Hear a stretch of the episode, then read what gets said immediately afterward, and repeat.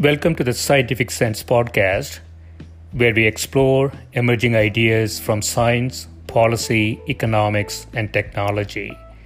My name is Gil Eapen. We talk with world's leading academics and experts about their recent research or general areas of topical interest. Scientific Sense is an unstructured conversation with no agenda or preparation.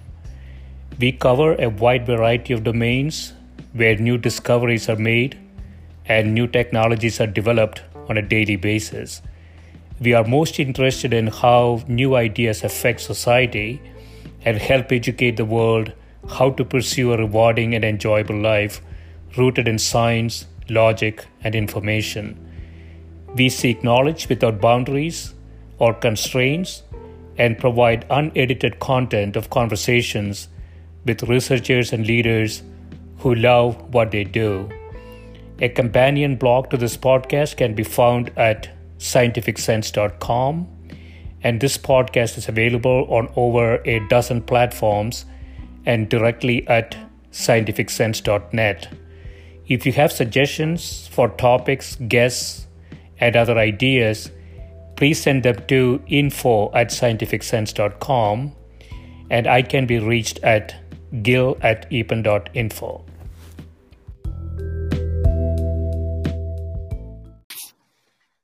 My guest today is Professor William Zame, who is Professor of Economics and Mathematics at UCLA. His recent research includes work on the impact of culture on economic outcomes in diverse societies, informational asymmetries in macroeconomics, experimental financial markets, and a number of topics in machine learning. He is currently co editor of Economic Theory and associate editor of Theoretical Economics. Welcome, Bill. Thank you for having me. Sure. Yeah. Thanks for doing this. So I want to start with one of your um, working papers that is yet to be published entitled Linking Social and Personal Preferences, uh, in which you say the attitudes of a decision maker uh, toward riskless and risky choices, both personal choices and social choices, enter virtually every realm of individual decision making uh, the paper asks when it is possible to link these attitudes. I find this paper extremely interesting, Bill. Obviously, it has implications for, uh, as you describe here, for uh, people who are in public office, uh, perhaps uh, C-level execs in large companies, and so on. And, and so, so, so, what do you mean by the linking personal choices and social choices? Um, so the idea of the paper, uh, and it started out as a purely experimental paper, turned into a theoretical paper, and is now the paper you've seen has a, both a theoretical part and an experimental part. The experimental part is trying to test the theory. Um, yeah. But the idea of the paper is that we, the decision maker is us, not just the President of the United States, but we make choices in many different domains. So we make a choice of um, how to divide money between ourselves and someone else. Mm. We make, and let's think of that as a social choice. We make a choice of um, how to divide, how to um, choose uh, what to do in situations that involve risk only to us. And then yeah. we also make decisions in especially if we're the president or a decision maker who's making decisions for other people. We make decisions in situations where there's um, risk for us and for others. And yes. the question is that third domain seems like it's a combination of the first two domains. And if people have consistent preferences, then theory tells you that under certain circumstances, it's possible to infer choices in the third domain, preferences in the third domain, from about observations of preferences in the first two domains. Right. So the paper um, establishes this idea theoretically, and then try, and then there's an experiment uh, in which in the laboratory we have student participants, as most economic experiments that are done in laboratories are done with undergraduates. Uh, and in the laboratory, we give subjects choices in the three domains, and we see, to the extent that it's possible, whether the theory looks good. And the result, I think, is that um, my colleagues and I don't necessarily interpret the result the same way. I interpret the, re- the results of the experiments to say that um, most people behave according to the theory, and a significant number of people really do not. And so, so let me ask you that uh, on that, Bill. So, so what does the theory predict? How, how sh- what, what does the theory say about how people should behave? Well, when remember, should here is simply a matter of consistency. There's yeah. no moral judgment being applied here. We're right. just asking if there are people's choices in the three domains are consistent. And what the theory says is that if you can observe certain things in the first two domains, then you can completely infer what people will do in the third domain. In the laboratory experiment, um, it turns out that you can't always observe what you need to observe, but for some people you can. So in one part of the experiment, people are given a, a sum of money and they're asked to divide the sum of money between themselves and someone else, an anonymous other person. Yeah. Um, some people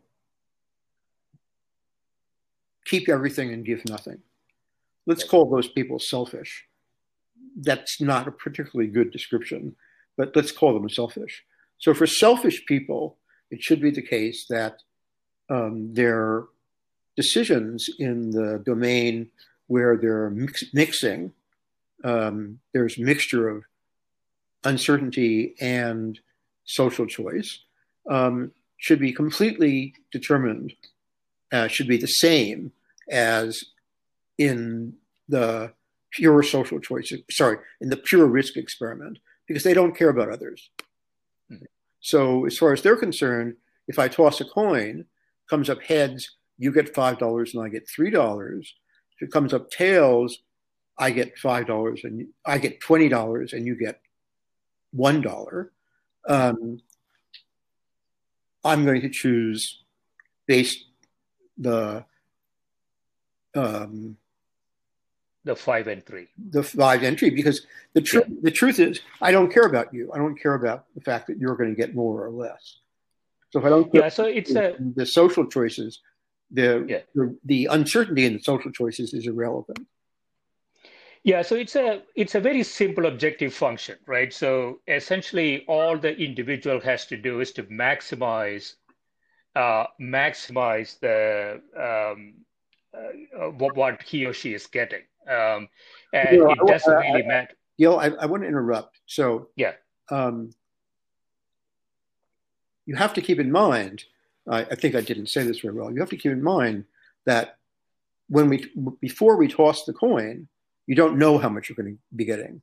You'll be either getting, depending on which outcome obtains, either you'll be getting $20 or $1, or you'll be getting $5 or $3, depending oh, on whether okay. coin lands heads or tails. So it's, you want to maximize your welfare taking into account the payoffs and the uncertainty. Now, right. standard economic theory says that people should maximize expected utility. For these kinds of stakes, people, it seems like people should maximize their expected payoffs but very few people do that. And hmm. in fact, behavior in these environments is very complicated that across individuals. So people are doing, people do things that are sensible, but don't look at all like what theory predicts. Yeah, so so from my own understanding, Bill, so if, if the coin turns up head, it's a five and three split Uh, but ex ante, you don't know whether you're going to get the five or the three. No, right? Yeah. So let me let me try again. I, I think I said yeah. badly. So yeah. suppose you were asked to choose a five three split or a let's make it eight dollars both times or yeah. a two six split. Right. Okay. Um, you have to make a choice of one or the other. If the mm. coin comes up heads and you have chosen five three, then you'll get five. If the coin if you comes up heads and you have chosen two six, you'll get two. If the coin up comes up tails, you'll get either three or six, depending on which which you have chosen. But you have to choose first, and then the coin toss comes afterwards. So clearly, you'd rather have six dollars than five dollars. On the other hand, the first choice, which is between, uh, sorry, the first choice where you'll get either five or three, has the same expected payoff, but is less risky. So if you are averse to risk, then you ought to choose five three, um, and not everybody does. And we've also right. got much more complicated choices for people to choose among. Right, right, okay. And so, so, so from your interpretation of the experiment is that uh, generally people do what what the theory says, but there are a lot of exceptions, and hence um, you have to look for some some explanation why that's the case. Um, I'm not sure that that's what I'd say. Um, yeah, uh, I would say something slightly different. Namely, my conclusion from this, or my inference is a better word. My inference from this is that a substantial majority of people are consistent, and hmm. uh, a substantial minority of people are internally inconsistent. Because what they do is inconsistent. They behave differently in environment A than in environment, in environment B. And this is hmm. particularly important because one of the big questions about experimental economics is we conduct an experiment in the laboratory, but we're worried about what the external validity of the conclusions are. Uh, People in the world behave the way they do in the laboratory, and are people in the world like the students in the laboratory at all? Hmm. And so the result of this experiment suggests that there are a lot of people who are inconsistent even in the laboratory so there's no reason to think that their behavior out of the laboratory would be consistent with, would look like their behavior inside the laboratory. Is it because uh, they do not know how to maximize uh, expected returns from the experiment or, or something else? Oh, it's definitely something else because there are people who are doing things which by theory are odd, but who are still perfectly consistent. Right? So they're doing something that one might think is odd. They're maximizing something, uh, and they're doing it in a consistent way. They're just not maximizing expected return or even expected utility. Hmm.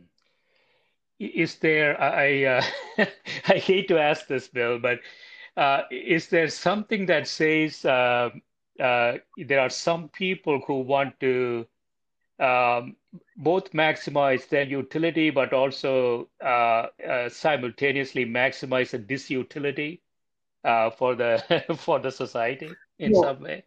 Uh, so one of the things that's at issue is the opposite of altruism is spite. Yeah, right? and in these experiments, you do see spite. Hmm. Um, the experiment, however, is set up so that it's not you would not expect to see much spite because the other person is anonymous to you.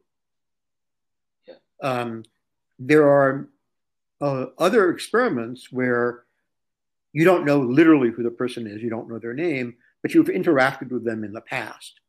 And mm. depending on your interactions with them in the past, you may be trustful or mistrustful, you may be altruistic or you may be spiteful. And you do see altruistic behavior and you do see spiteful behavior.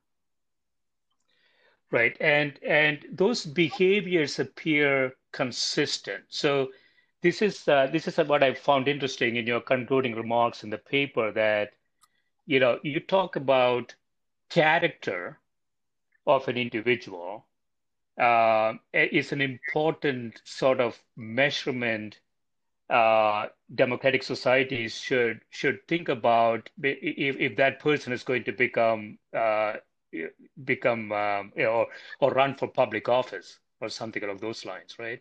Well, so I think that we, when we got started, um, sorry, in the middle of this paper, this project has been going on for quite a few years, more than I yeah. care to admit or care to think about. Um, but in the middle of this, we were thinking very much about politics.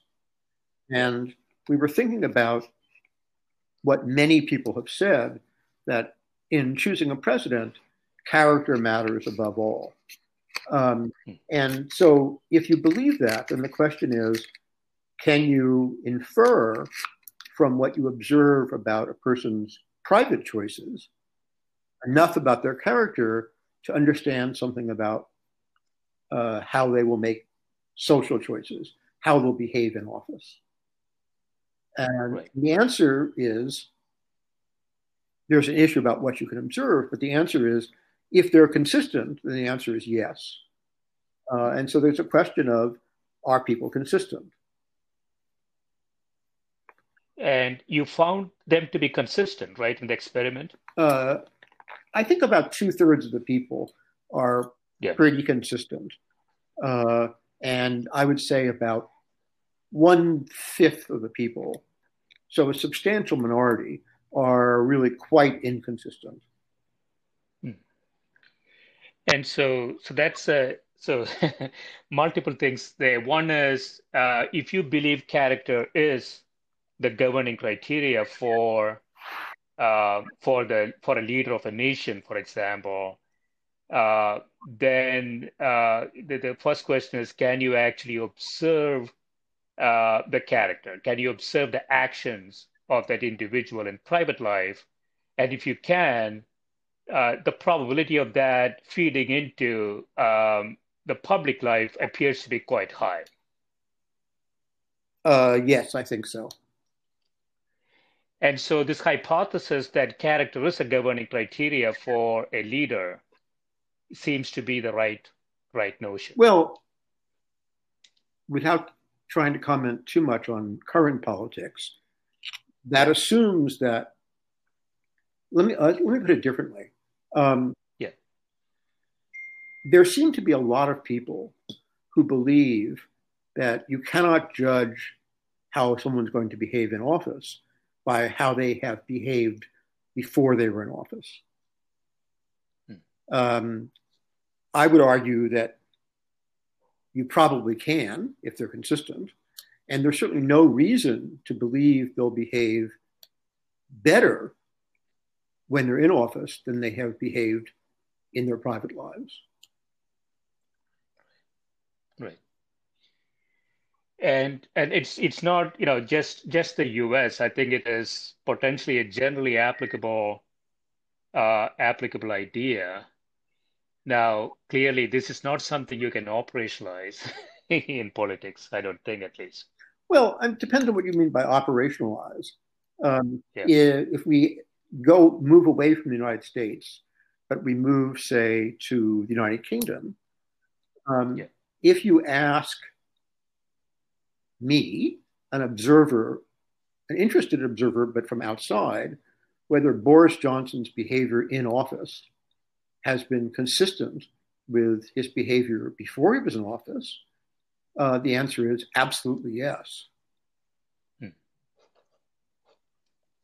Right.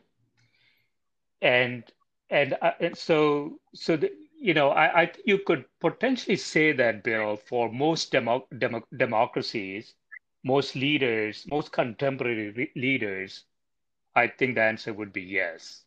And so so then the question would be in a democratic system, are voters really taking that into account when they make their choices or it is just a notion that is somewhat cosmetic in nature I think it varies a lot according to the situation, according to the candidates. Um,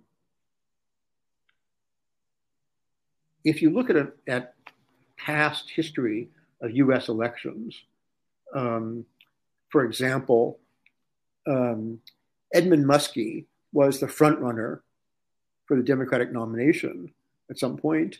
Um, there was a public, not uh, emotional attack on his wife. He defended her in public and he was seen to be crying. People interpreted mm. this as weakness on his part, and his candidacy sank like a stone. Um, the best example is Gary Hart. I'm not sure if you're aware of this, but Gary, yeah, yeah, uh, I remember. Before, in the year before uh, the election, Gary Hart was thought to be the leading Democratic candidate. Um, there were rumors circulating that he had a mistress, and um, he, he, of course, denied it. And in a press conference, he said, I don't have a mistress. I lead an incredibly boring life. And if you don't believe me, follow me around. right. So they, and somebody they did. did. follow him around, and the next day they caught him with his mistress. The next day, right? Right. Now, this is a perfect example, and of course, his candidacy sank like a stone. It resurfaced a bit later because these scandals tend to be short-lived.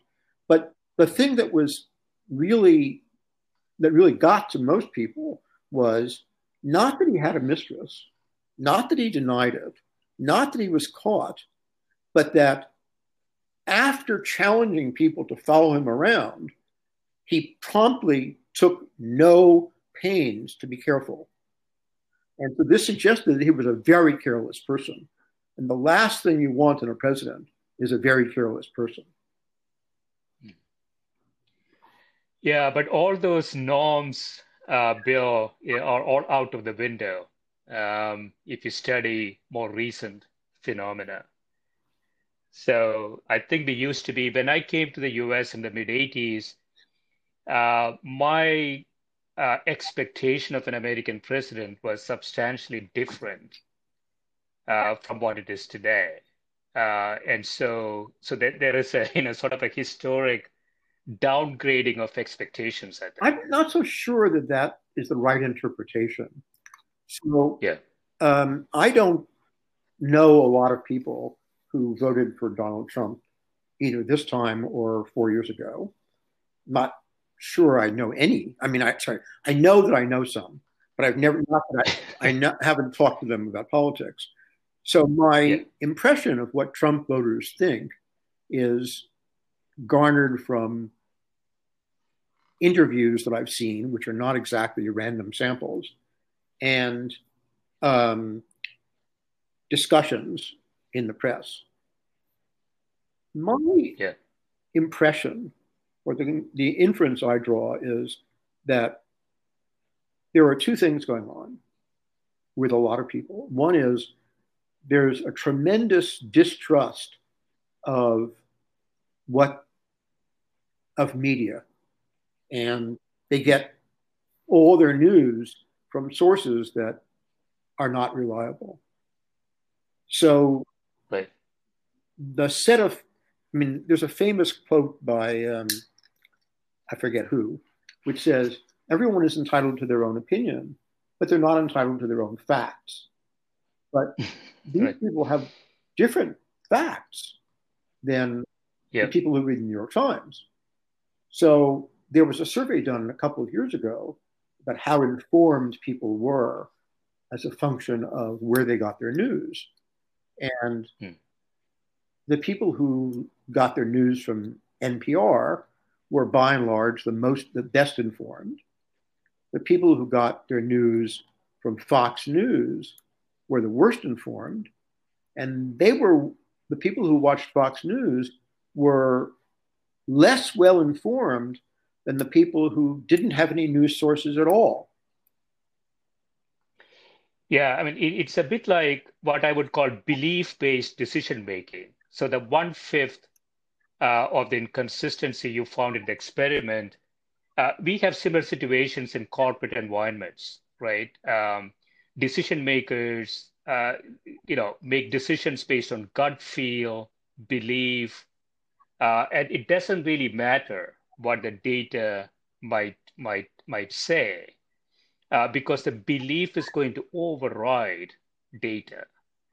And so, so, so my observation is that this has nothing to do with education. It has nothing to do with any of the characteristics people think about, but it has everything to do with a decision process that is sort of faulty to start with.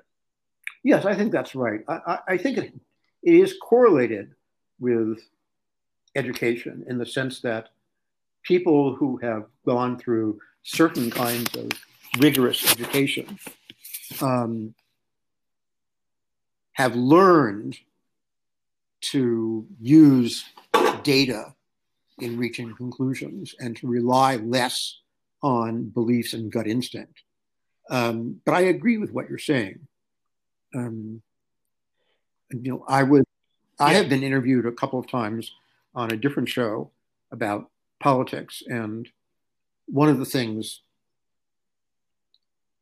uh, one of the discussions that came up, what I prefaced my remarks with, I attributed the quote to the person who made it, which is, "In God we trust. All others must bring data." but um, yeah. it seems to me that there are a lot of people who think that what people in authority say is true and they don't brook any disagreement with it. And the way hmm. they don't brook any disagreement with it is not that they take what someone in authority says and they look and look at the facts and find conflicts. They take what someone in authority says and they listen to a particular collection of news sources which reinforce what that, st- that statement and don't allow any contrary data to be presented. Right, right. I want to jump into another paper, Bill. So this one is entitled Asset Pricing and Asymmetric Reasoning. It's sort of tangentially related to what we're well, talking I don't think about. tangential so... at all, actually. um, I think it's quite yeah. similar. It's quite in the same vein. Yeah. Um, so, right. what can I tell you about that paper? Yeah, so you know, I was just going to uh, ask you to to kind of set the context. So you say we presented theory and experimental evidence on pricing and portfolio choices under asymmetric reasoning. So, so here again, you know, we have some expectations out of economics that people maximize, uh, they create efficient portfolios and so on. But but but what we are finding here is slightly different. Well, I, right? um, so let me give a little of the backstory, a little more of Yeah. So, a number of people, of whom the most prominent is Eugene Fama, who got a Nobel Prize for this, um, have asserted the idea that markets are informationally perfect. And what they mean by that is that although people who trade in the markets begin with private information that's relevant about what the true prices of assets should be, the process of trading causes the prices to move in such a way that it reveals all the information. Now, yeah. there's a lot of doubt about whether that's true. Um, Fama has a lot of data indicating that it's true, but it's not, I don't know how to put this, it's not exactly global data. It's sort of. We can observe information leaking into the market in the course of a day as the way a stock moves. So, what happens following an announcement, for example? How long will it take for the effect of the announcement to make its way into prices? Um, but and announcements are not exactly private. I mean, they're public, but not everybody pays attention to them. The question is, yeah. can I infer enough about what the announcement says from the fact that other people are suddenly buying a lot of stock, bidding up the price. Mm. Well, so the announcement must have been good, or people are sort of dumping it. So the announcement must have been bad. So I learned this. Um, and there's a lot of economic theory that provides situations in which this should come to pass. That after we settle on prices, um, we don't necessarily all know everything, but we all know everything that's relevant to the prices. So yeah. Economic theory generally thinks that um, information should leak into prices. And the idea is the following. Um, suppose that you have information that I don't have, and your information suggests that the price of this asset should be higher than it actually is. Yeah. When you start buying this asset, which drives the price up, I should make inferences about what you've learned. And if I know that you have information that I don't have, then my inference will be that your information is good. Right. Okay. Now, the problem with this argument is that my inference may be that you think that the information is good, but in my model of the world, the information is bad because I don't have the same model of the world as you do. Right. So that the reason that information doesn't leak into prices is not that uh, it's hidden, it's that we interpret information differently. So in the, in the experiment, instead of giving people private information, we give them public information, but we give it to them in a way that's hard to understand. Hmm. Okay. And so some people understand it well and make the right inferences, and some people don't. And in mar- in settings where a very big majority of people do not know how to interpret information, um, prices don't look the way they quote should. In situations where a big majority of people or a, a big chunk of people um, do interpret properly, uh, everything works fine. Prices look like they're supposed to. And the, compl- if- and the complication is do you understand that you don't understand the world, or do you think that you understand the world, but you're mistaken? Yeah, but if, if there is one participant, Bill, um, in the market with with infinite resources uh, and and the right interpretation of the data, wouldn't that participant make the prices efficient? Um, the answer is provided that the other people understand that well sorry let me um, back let's back up a little. Yeah.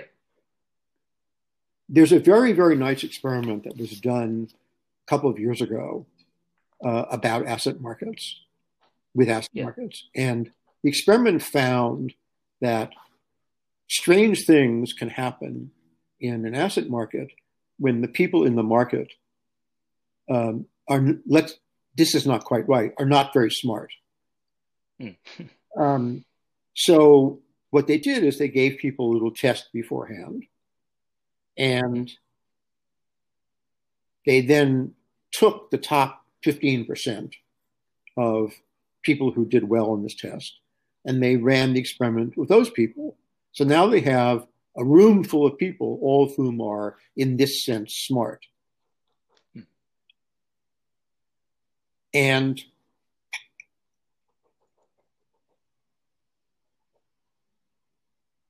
what happens is basically the same thing.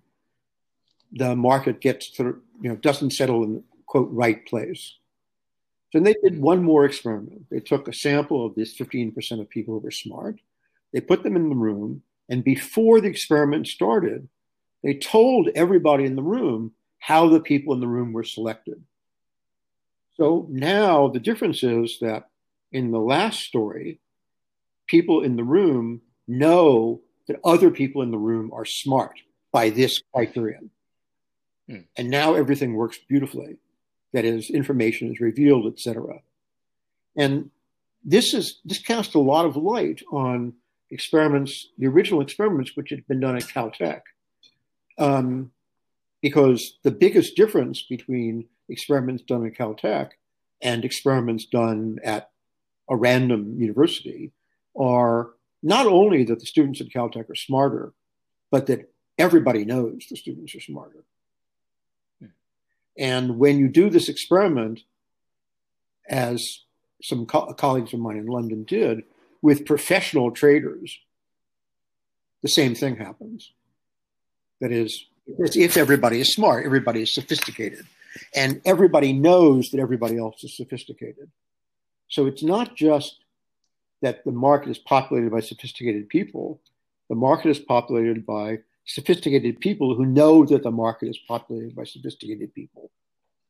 So if I, so if you're in fact informed, let's go back to your question.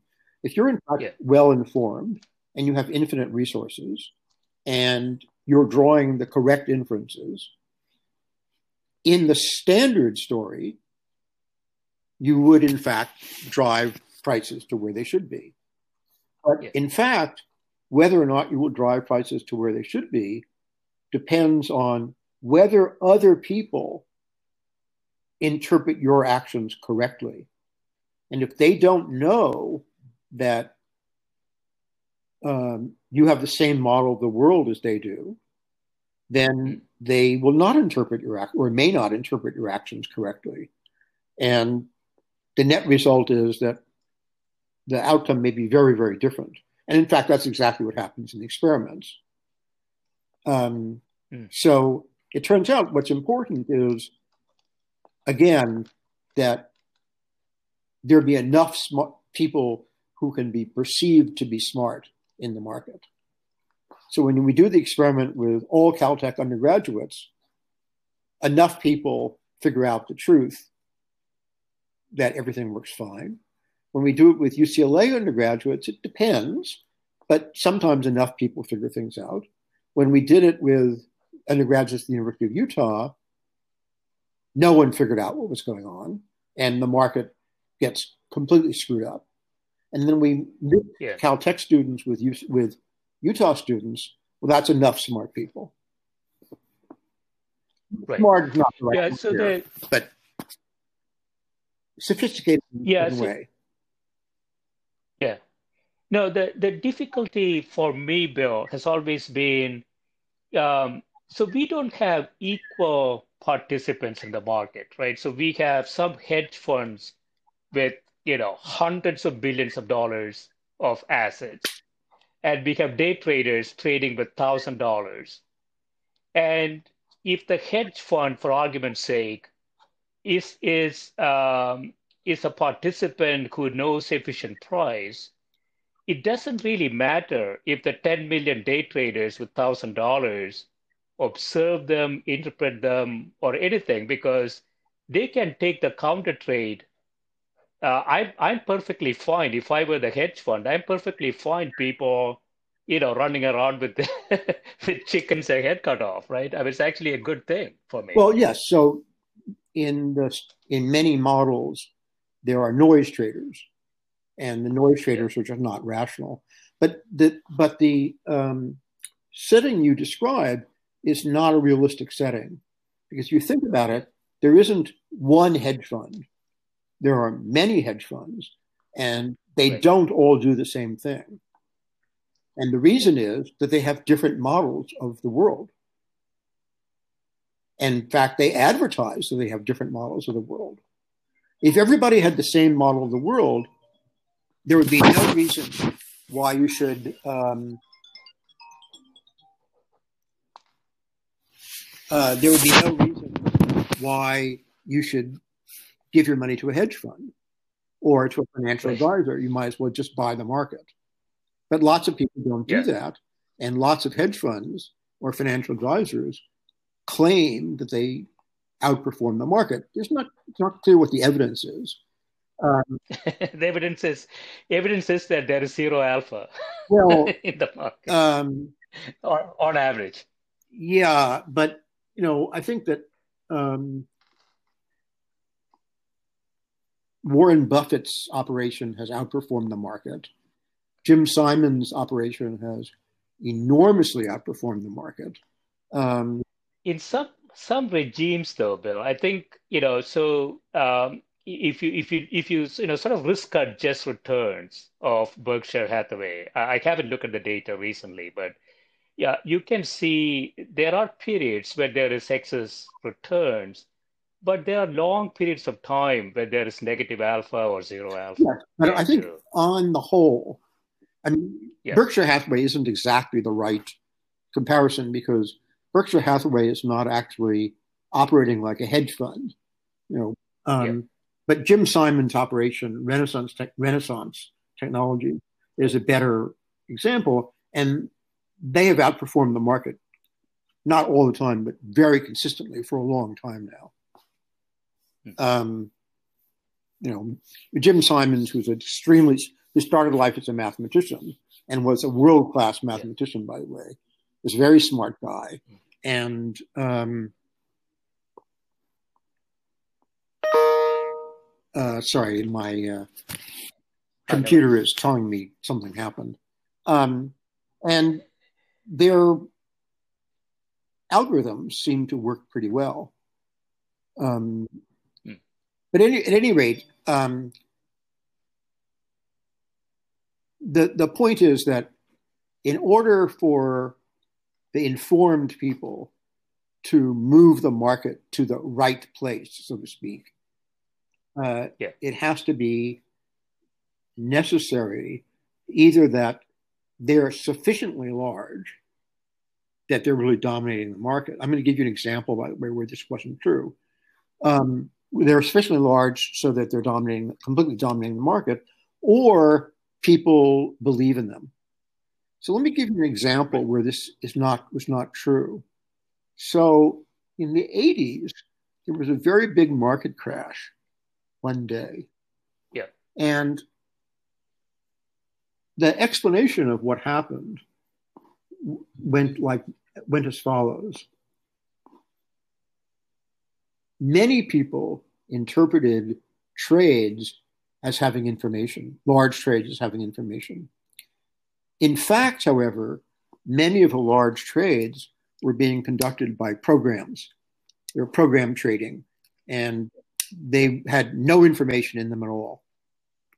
So these programs were selling or selling, even selling short, and many participants in the market took this as negative information where there was not informative at all that caused the programs to sell even more and there was a cycle and in the bottom really dropped out and really dropped out very very quickly and it was discovered afterwards that in that period something like 15% of all trades were program trades which had nothing to do with information at all.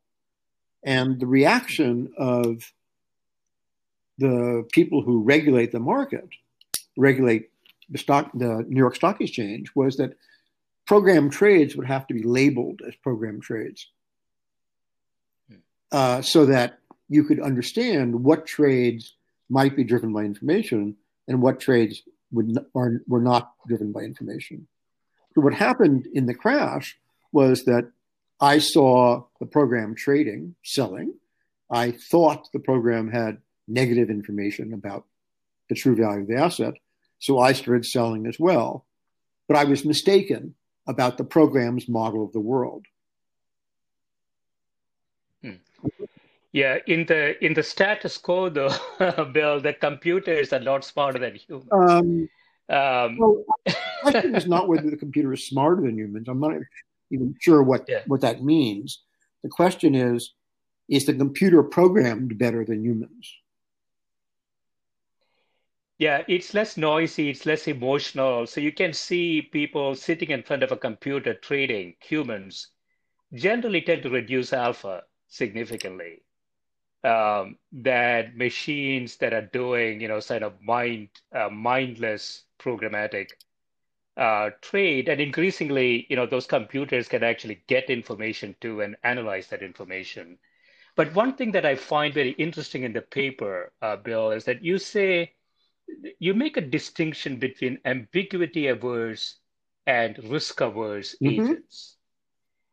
Um, and so, so a risk averse agent is somebody who understands the risk. So there is certain probability of future states of the world. Whereas the ambiguity uh, averse agent doesn't like any uncertainty of, of anything, well, right? It just wants something I, I, would like, I would make a different distinction. So let's begin by distinguishing yeah. what I mean by risk and what I mean by ambiguity. By risk, yeah. I mean situations in which either there are a, something very like objective probabilities or to which we can assign with some confidence subjective probabilities. And by ambiguity, I mean situations in which we're unsure of the outcome or we're unsure of what's going to happen, yeah. we're uncertain about what's going to happen, and we can't assign probabilistic probabilities. To be averse to risk means you don't want to take fair bets on the cost of a coin, the, the toss of a coin. Um, right. And for large stakes, most people are risk averse. But the difference between being risk averse and ambiguity averse is that um, although most people are risk averse, the question is how do people behave when they're confronted with situations in which they don't know how to assign probabilities? For example, hmm. what does it mean to say that the probability that Mitt Romney will be reelected senator from Utah is 95%. What does that mean? I mean, I understand what it means when you say you think it's 95%, but. Uh, to me, it seems quite ambiguous. And there's a lot of evidence that people do not treat situations where they can't figure out the probabilities the same way they treat situations where they can figure out the probabilities. So people can be, uh, they treat ambiguity differently than they treat risk. So they can be risk neutral, mm. but averse to ambiguity. And there are some people who sort of like ambiguity, just as there are some people who sort of like risk. But by and large, by and large, it seems that people who are more risk averse are also more likely to be averse to ambiguity. And the question is, in what situations will you perceive ambiguity? So if if you see hmm. that I'm behaving in a certain way, do you regard this as a risky, you know, informing you about risk, or do you treat my behavior as ambiguous? And your reaction to it can be very different depending on whether you interpret this as risk and assign some probabilities to it, or you interpret it as ambiguous. And this is really very true in the world. Um, uh, if I can, can, go back to politics, yeah, sure. So think about um, in our invasion of Iraq. Hmm. One of the arguments for invading Iraq was that Saddam Hussein had and would be willing to use weapons of mass destruction. And Correct. the argument, one of the arguments supporting the idea that he had weapons of mass destruction was well, he had the opportunity to deny it and to allow inspectors to prove that he didn't have weapons of mass destruction. And he didn't take that opportunity. So that should be taken as evidence that he didn't have weapons of mass destruction. They sorry, they did have weapons of mass destruction. Now, yeah. the problem yeah. with that line of reasoning is that assumes that you know what Saddam Hussein's utility function was. And right. the truth is, you don't. His utility function is, you know, the way he views things is to you ambiguous. So you can't assign probabilities to it. You have to say, well, there's some possibility, but we don't know how likely it is, that the reason he hmm. won't admit to not having weapons of mass destruction, or that and that he won't allow inspectors, is that'll make him look weak to his neighbors. He doesn't want to look weak to his neighbors. It's important that he looks strong, and to him, it's more important to look strong than to worry about the United States invading Iraq. Right. So his Right. our evaluation of Saddam Hussein should take into account that this is a situation where we can't really assign probabilities. We should think of this as ambiguous. Yeah, I mean, you know, this binary events, right? Yes or no events, uh, where you don't have a lot of experiments. Um, assigning a probability, like you say, is sort of a futile exercise to start with. Um, you know, I, you you you cannot be proven wrong if I say there is a probability that you know uh, world is going to not uh, that would be too much, but yeah, there is a probability that we're going to get. There is a probability of 65% there's going to be a third wave of COVID, right? If, if a third wave of COVID happens, I will say, look, I was right. If it doesn't happen, I would say there was one third chance. Well, it in would not fact, happen. Well, well absolutely. And in fact, um, the people who say all the pollsters were wrong, they're predicting Hillary Clinton would win. No, nobody predicted that Hillary Clinton would win with 100% probability. I don't think her win probability ever got above 80%. Um, you know, and to say that um, 20% event, 20% probability events don't happen is absurd. Of course they happen. They happen all the time. Right, right. Yeah, so you say, uh, going back to the paper again, Bill, you say uh, if the agents are ambiguity averse, these agents become price insensitive. So, yeah, Uh, so, so, so what do you mean? um, the question is the following. Um, Yeah. If you think that the value of the asset is going, the true value of the asset is going to be $100 if the coin comes up heads and $50 if the coin comes up tails, um, then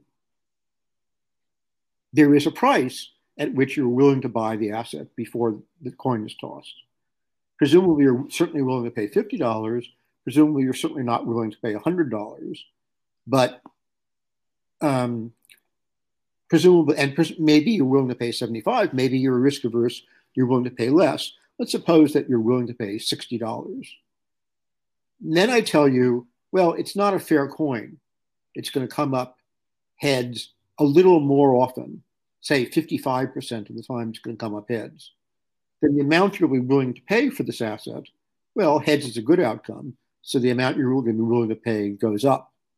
And conversely, uh, if I uh, ask at what what would you do for these prices? Uh, if the price is 60, uh, $75, you want to buy or sell. Well, in this case, you want to sell. The price is $55, you want to buy. And there's exactly one price at which you'll be indifferent. But if I don't tell you anything about this coin, if I say, um, I'm going to roll a die, and my colleague Charlie Plott had in his experimental lab a 10 sided die.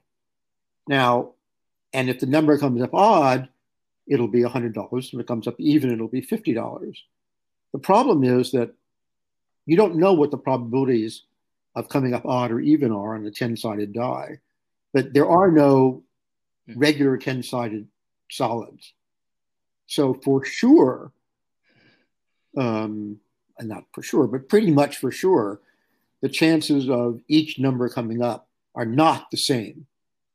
So the truth is that the probability distribution of this die is ambiguous to you.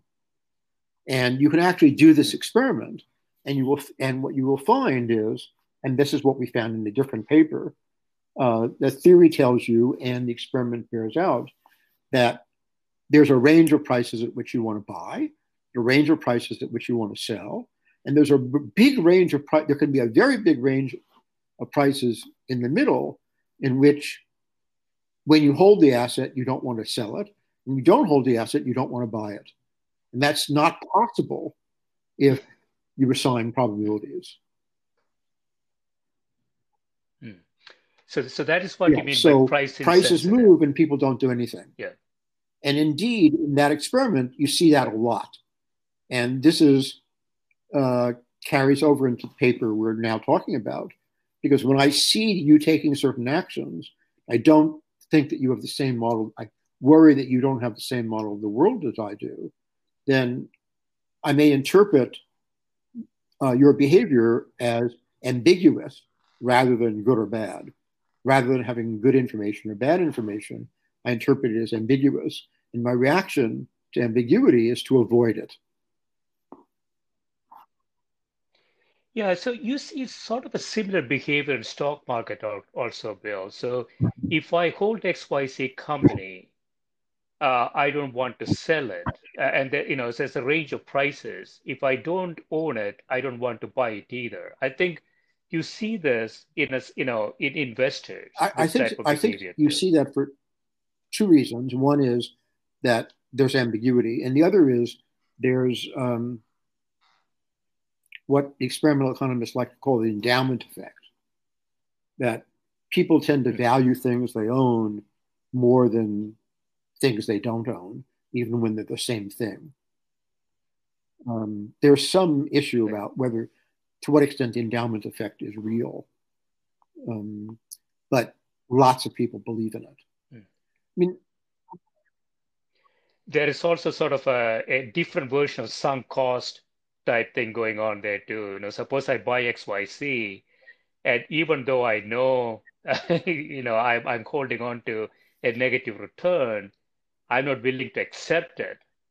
Uh, and I'm just holding out for you know that asset well, to turn to a you know, positive side. If, if you're like uh, me, yeah, and someone taught you to play poker, in my case, a book, yeah, uh, the first thing they tell you is once the money is in the pot, it's not yours anymore. Right.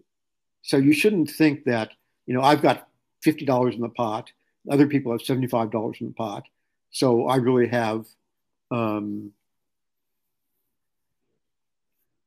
a certain 40% of the pot. No, that's not true. The money isn't yours anymore. If you now have to call a $10 bet, then there'll be $135 in the pot.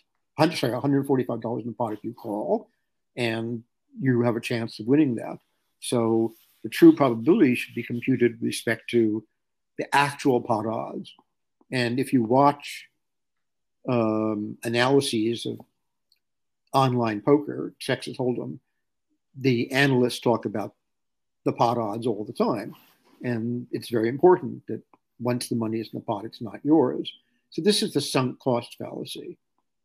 Um, and part of the part of the reason I think that people fall prey to this is it's a combination of not understanding sunk costs, but it's also the case that um, people are very reluctant to admit they made a mistake. But I want to say one other thing. Um, so, yeah, if you read Daniel Kahneman's book, Thinking Fast and Slow, which is a very interesting book, you see that Kahneman has fallen prey to a very bad, uh, he's made a very bad mistake Namely, he has um, violated the dictum in God we trust, all others must bring data. So the psychologists, Kahneman in particular, but the psychologists generally do experiments by questionnaire, by asking people what they would do. And Kahneman in his book even says something to the effect that um, there's no reason to think that people would do something different than what they say. My reaction to that is this is an empirical question. So why don't we ask people what they would do and then give them the opportunity to actually do it? yeah. and see if they do what they say. And guess what? They don't. They don't, yeah. And so economists do not believe in this kind of experiment. In experiments, what economists do is they make people or they allow people to make decisions, and typically real money is involved because you can't say, What would you do if I offered you $100? I have to offer you $100. And it is true that there's no particular reason why these should be different, but this is not a theoretical question. This is an empirical question. And you shouldn't confuse theory right. with data. So part of, the, right. part of the trouble with experiments is that it's this short thing we're coming we coming back to what we were discussing earlier on, which is um, external validity. I do an experiment with yeah. students, but the market is not populated by students. I do an experiment where, oh, in the first experiments, my colleagues and I did the first financial experiments, the average profit was something like $200 over the course of three hours. And some people made as much as $400. But in the market, we're not talking about hundreds of dollars. We're talking about, even for ordinary investors, tens of thousands of dollars. And for people running funds, we're talking about hundreds of millions of dollars. So it's not at all clear that people, they're, first of all, they're different people. And secondly, uh, it's not at all clear they would behave the same way out in the world. Right. And if, if it is your job you know, if you're running a hedge fund, um, your behavior is going to be, you know, uh, determined, not determined, but influenced by your experience. And, and, you're doing it over and over again. You have a lot of different experiments that you have run, whereas a student uh, hasn't done that. I, right? I, would so, like to make yeah. an objection to what you just said, however. If you're running yeah. a hedge fund,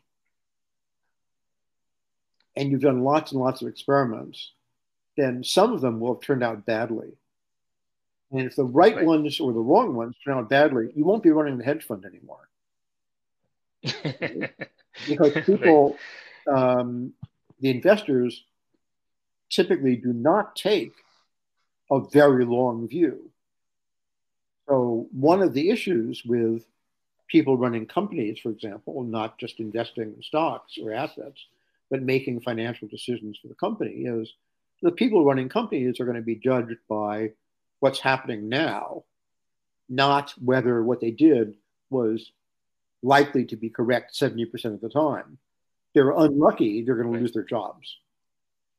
So there's right. a tendency to be sometimes overly cautious.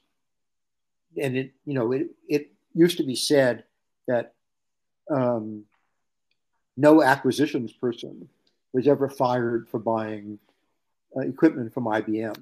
Of course, that's a very old story, but why was that? Well, because you're doing what everybody else is doing. It's hard to go wrong. It's hard to be sorry blamed for doing what everybody else is doing. If you decide to buy from an right. upstart company and it works out, that's fine. If it doesn't work out, you're going to get fired. Yeah, yeah.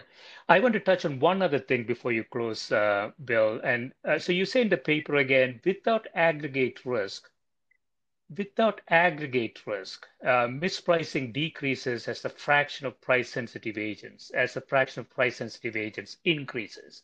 Uh, so first of all, what do you mean by aggregate risk in that context? Um, I think that um, we mean two things. One is that uh, the prices adjust to aggregate what the market thinks is the true risk. So you have an opinion of the true risk. I have an opinion of the true risk. The man behind the tree has an opinion of the true risk. And the price somehow aggregates these beliefs or these opinions. That's one thing. And the other thing is that uh, it aggregates the risk in that it shares the risk. So instead of your bearing all the risk. The risk is shared between you and me.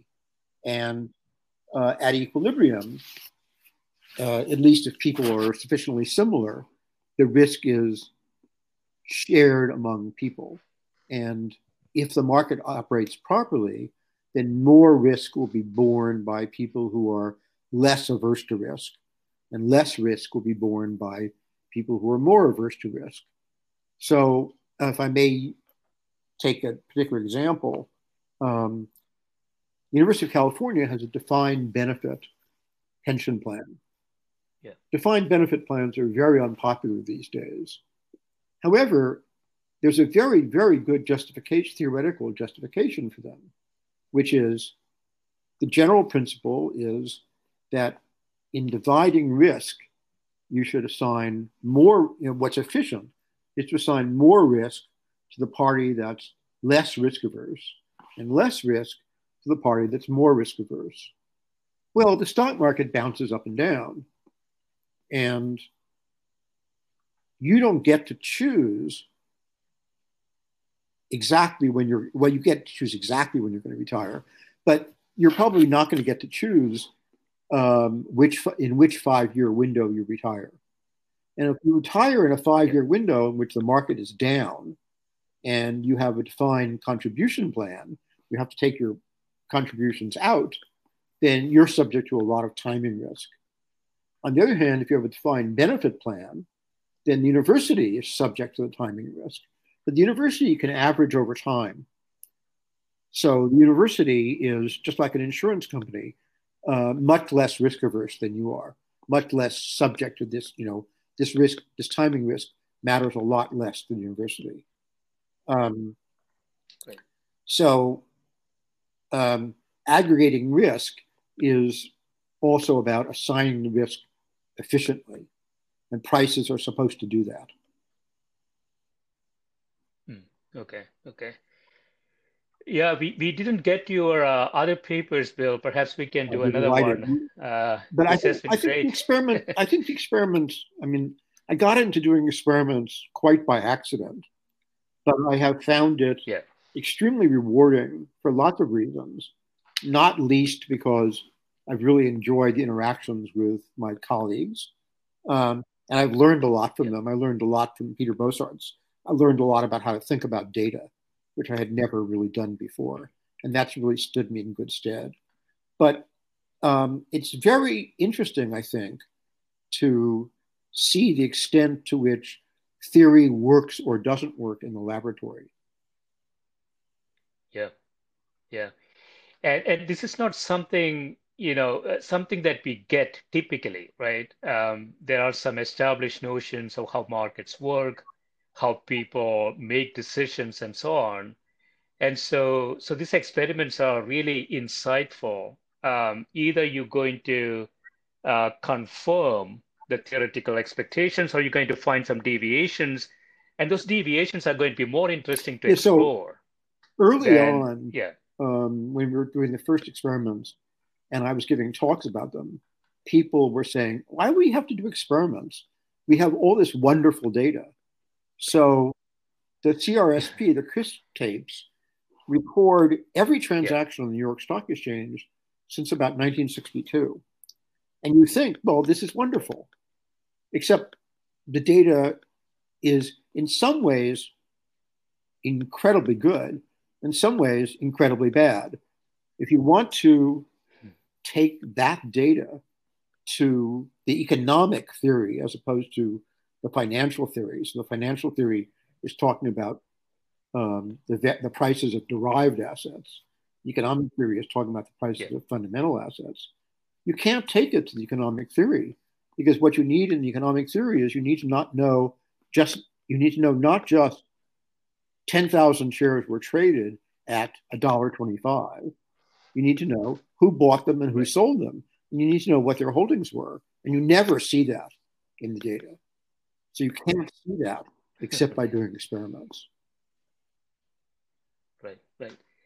Excellent. Thank Thanks you. so much, Phil. I really enjoyed our Thank conversation. you very much. Take care. Thank you. Stay safe. Bye-bye. Bye.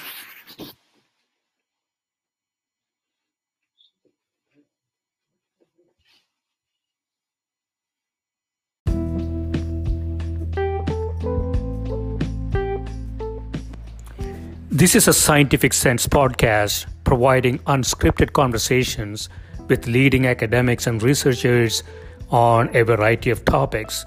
If you'd like to sponsor this podcast, please reach out to info at scientificsense.com.